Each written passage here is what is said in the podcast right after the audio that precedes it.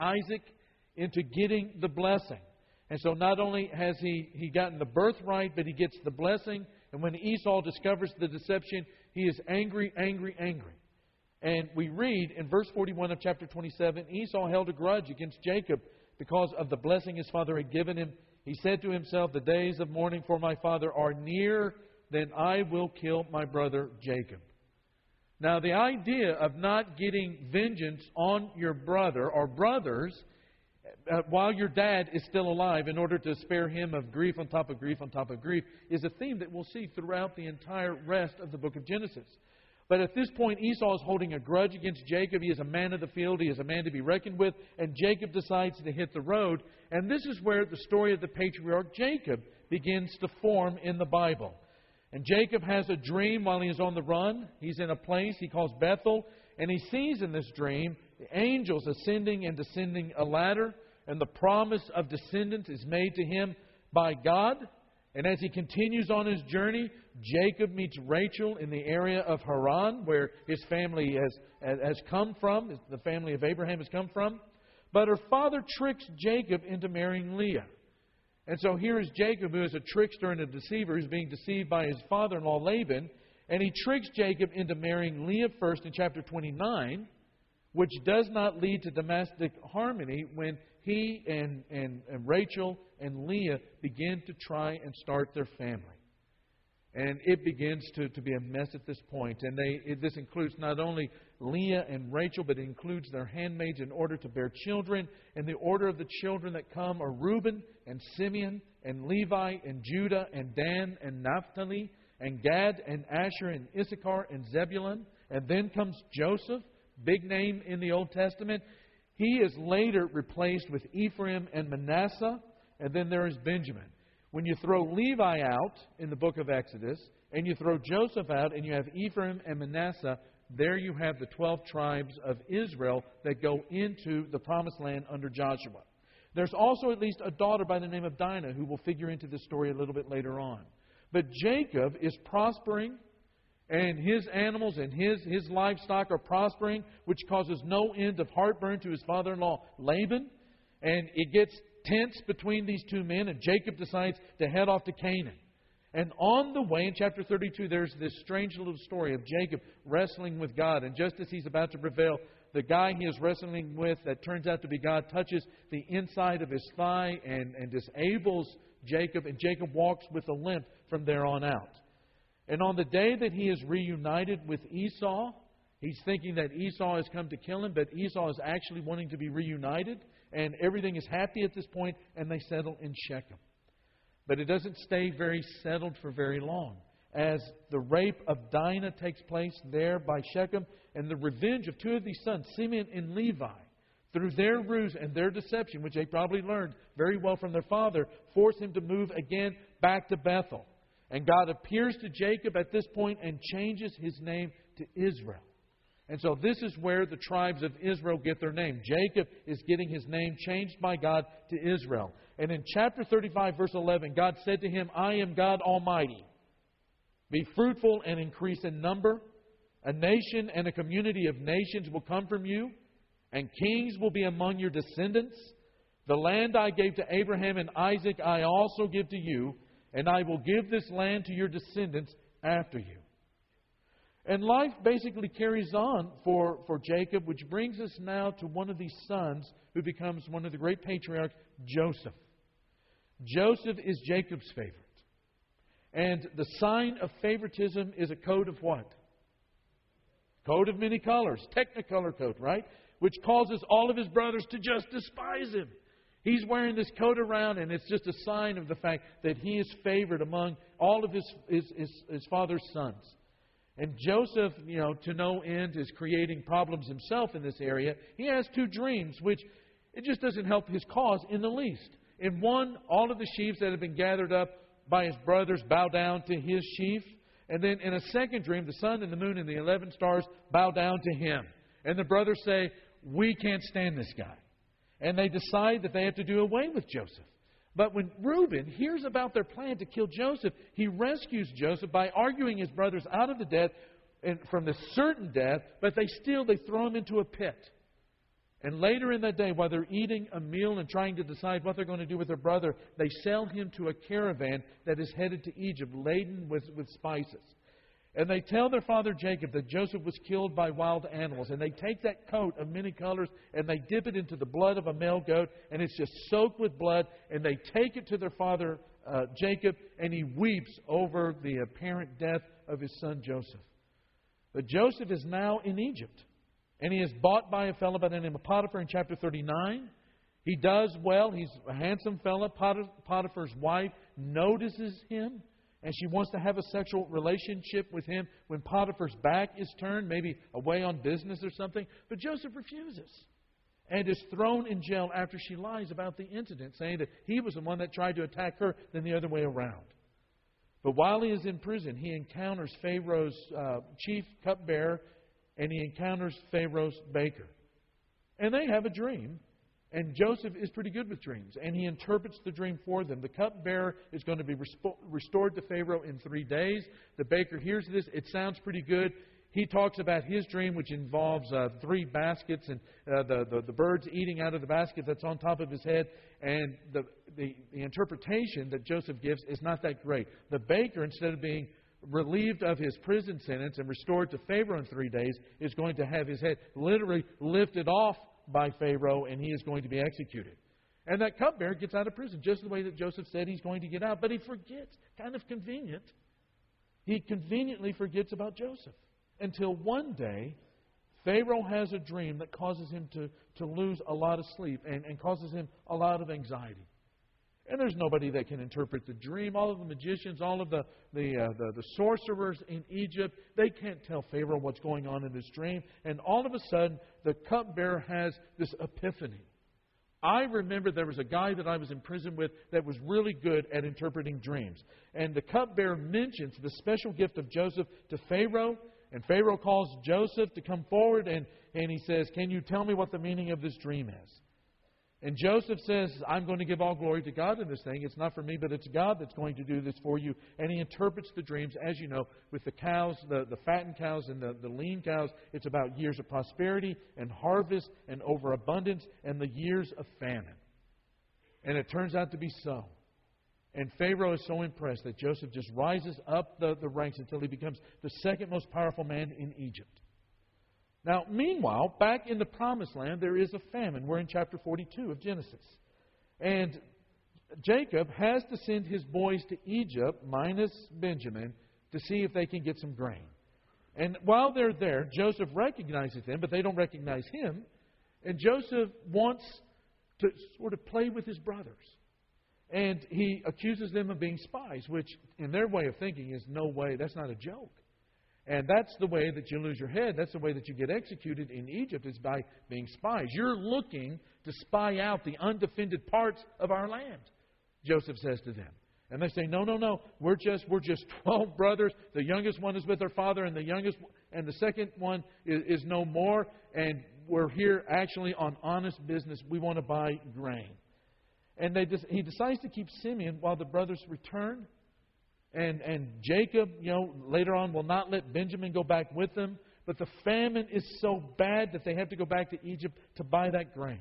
And finally, all of the stores that have run out, that famine is bad, they've got to go back. And Joseph plays another trick on them, which causes the younger brother, Benjamin, to be kept. And, and Judah, Judah offers to take Benjamin's place. And it's at this point that Joseph lets the brothers know who he is. And it's a big reunion. It's very emotional. But the, the, the great reconciliation takes place when Judah says, Let me, instead of you, my brother, be a slave to Pharaoh's second in command. Well, Joseph lets the brothers know who he is. There's a great reconciliation, and Jacob and his family moves to Egypt, and the family settles in the land of Goshen in chapter 47. And now we're in chapter 50, and Jacob dies. And in this text that, uh, that Bob read for us tonight, we're, we're going to kind of slow down here. The brothers get nervous thinking that Joseph is still holding a grudge and that you know, what they're thinking is that uh, Joseph has the power to pay them back in spades. That if Joseph wanted to, at any time, he could have had their, their heads removed, he could have had them executed, could have had them enslaved instead of putting them in a place of luxury and a place where they are taken care of. And he hasn't, and they reason that he hasn't because, again, they don't want, uh, Joseph doesn't want to grieve his father Jacob with the death of these sons. He's only waiting until uh, Jacob is gone before he, Joseph can strike out at his brothers. And so they send an intermediary with a message that is probably almost certainly a lie. And they say, verse 16, they sent word to Joseph saying, Your father left these instructions before he died. This is what you are to say to Joseph. I ask you to forgive your brothers the sins and the wrongs they committed in treating you so badly. Now, please forgive the sins of the servants of the God of your father and when the message came to him, Joseph wept. And Joseph says, Don't be afraid. Don't be afraid. One of the things that's probably said more than anything else in the Bible, these three words don't be afraid. And then he says, I will provide for you and your little ones. And Joseph speaks kindly to them. Now, it is really kind of an amazing story. And you wonder, how can he do that? How is it that his character, after all of the wrong things that have been done to him and all of the ways that he has suffered, in many ways unjustly, at least not in equity for the equitably for the things that he has done or the things that he has said or for the way that he has behaved as a young man, how can he be that kind of an individual where he has somehow completely forgiven them? I mean, how are the pathways of his heart? being rerouted away from revenge and from anger and resentment and from bitterness and from, from tremendous vengeance and rerouted to kindness and generosity. Well, I think that there are two principles here that we see in, in Joseph's life. The first one, he says, Am I in the place of God? Am I in the place of God? He does not retaliate. He doesn't take vengeance on these brothers because he asks himself a question Am I in the place of God? For Joseph, this is not just a question that has to be answered. This is a, this is a way of thinking. It's not just a question to ponder and to meditate on. This is the way that Joseph thinks about life. Am I in the place of God? He's thinking to himself, really, who has the knowledge of what people really deserve and who has the right to give people what they deserve? And so at some point, he is thinking and has changed the way that he, he acts in life. His ethic is being changed by thinking, Am I in the place of God? But even more profoundly to me is this one. He says, You intended harm, but God intended it for good. You intended harm, you, some of the older translations say evil. You intended harm, but God intended it for good. I mean, I think this goes way beyond the first. There's, a, there's an old commentary on Romans by an, an, Old Testament scholar, very famous, died back in 1971, a fellow by the name of Gerhard von Rad. And in talking about Genesis 50 and Joseph, he writes about, about God incorporating man's evil acts into his salvation plans which, when you think about it, is a very radical way of thinking and explain some of the radical ways in which Joseph is, is relating to his brothers anew in light of the, of the revelation that he is their brother and, and he is going to speak kindly to them and take care of their little ones. What Joseph is saying is that God is, is not just merely stopping evil. He's not just stopping evil in its tracks, but more. He is not just thwarting evil, but he's using it to further his purposes. In other words, God does not merely stop evil, but he so completely frustrates evil as to accomplish his will rather than the will of the one that is perpetrating the evil upon a human being or upon the planet. In other words, God is so powerful and so wise that He is able to take evil and its plan and actually work the opposite. This is a bona fide example, I think, of Romans chapter 8 and verse 28, where Paul, in reflecting on his own life, in the life of other believers and on Old Testament history says, We know that in all things God works for the good of those who love Him. Someone might intend harm, but God can change it into good. We know that in all things God works for the good of those who love Him, who have been called according to His purpose. God uses evil to do the opposite of what the evil intended. Many centuries later, the force of evil in the hearts of men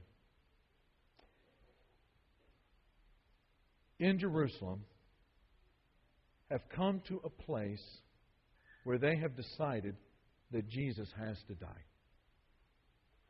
And they have decided that not only must he die, but that he is going to he is going to be mocked, he is going to be discredited, he is going to have to be crucified in order to completely put a stop to what it is that Jesus is teaching and doing and living in their time. And there are even those that while Jesus is hanging on the cross, saying he could save others, why can't he save himself? Why can't he just come down off of that cross? There's a scene in uh, Mel Gibson's The Passion of the Christ that I think uh, is, is incredibly poignant.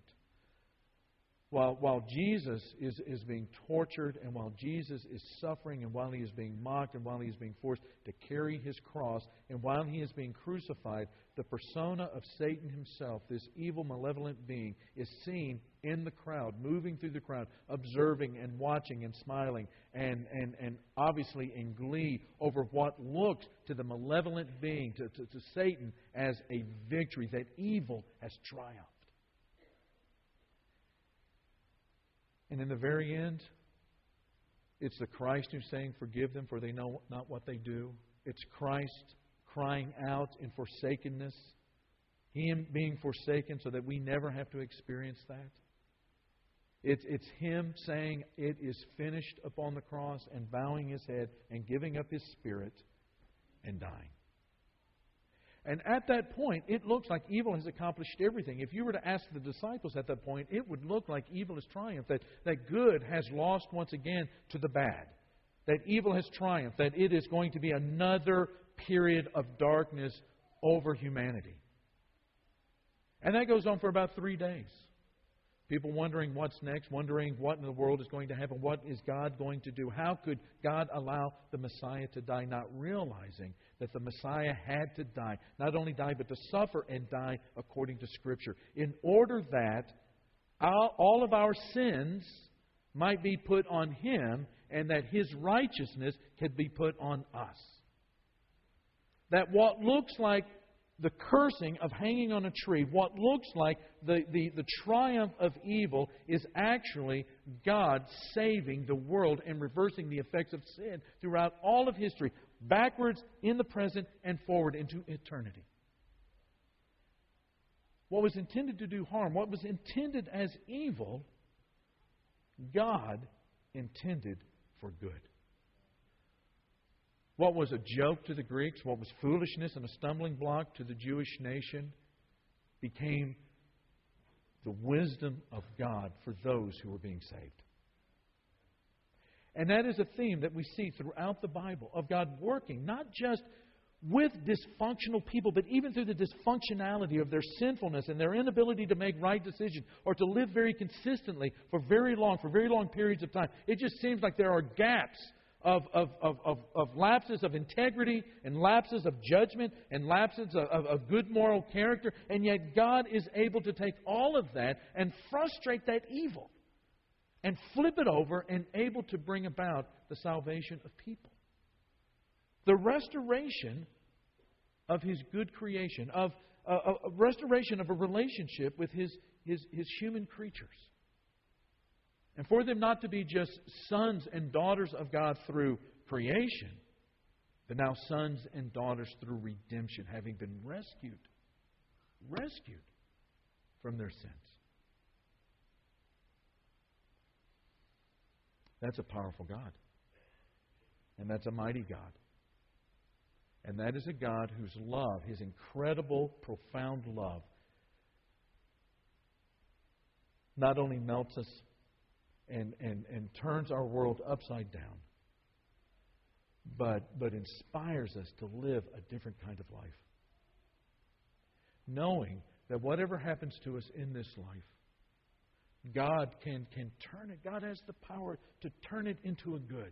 At the very end of 1 Corinthians chapter 15, one of the greatest statements on this in the New Testament is where Paul says, you know, where's the sting of death? Where is it? Where is it? He says, you know what? Death has been swallowed up in victory. And you know what he's saying there?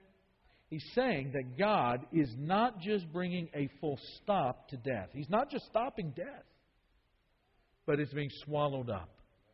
When you swallow something, it you know you take it into yourself and it makes you bigger. I, you know, if I eat well, I don't eat cheeseburgers anymore, but if I was to eat a cheeseburger, which maybe one day I'll do again, if I was to eat that cheeseburger, it would become a part of me and become the greater part of me and make me bigger. Hopefully, make me smarter. I've always said cheeseburgers were brain food. And that's yes, and enchiladas, enchiladas soul food. I, have told you this story before about um, when I was I was in Israel. I had a dream that was so real, scared me to death that somehow I had lost Ellen. And all during that day, because of the time zone changes and, and all of that, I, I was just anxious, and I couldn't wait to get on the phone to call Ellen and and was anxious, anxious, anxious. And as soon as I hear her voice on the phone, there is relief and, and there is there is not just relief, but there is a sweetness in the moment that would not have been there had I not been anxious and thinking about her constantly and anxious about you know what has happened and, and worried about her. To hear that she is okay, all of that worry and all of that anxiety made the hearing of her voice sweeter. You know what I'm talking about. And ultimately, that's what God does with death. What was intended by Satan in Genesis chapter 3 as evil and harm, introducing sin into the world and death on its death coming to all people. That because of the resurrection, because of the crucifixion, the burial, the death, burial, and resurrection of Jesus on the third day, death is not just stopped, but death has been swallowed up in victory that somehow the worst things that have ever happened to you, the very worst things that have ever happened to you, on that day that you receive your glorified, resurrected, immortal body, that all of the terrible, tragic, suffering moments of your life will somehow be swallowed up in that moment, making it the sweeter because they had happened, but now have been swallowed up into the victory. I just think I don't have words to talk about how great that moment is. That God is so powerful that He could take every tear, every cut, every broken place, every terrible memory, every pain, and use it to enrich the greatness of the blessing that comes to us. That's why we're courageous in suffering. That's why we're forgiving. That's why we're persevering. That's why we're humble. Am I in the place of God? You intended that for evil, but God intended it for good.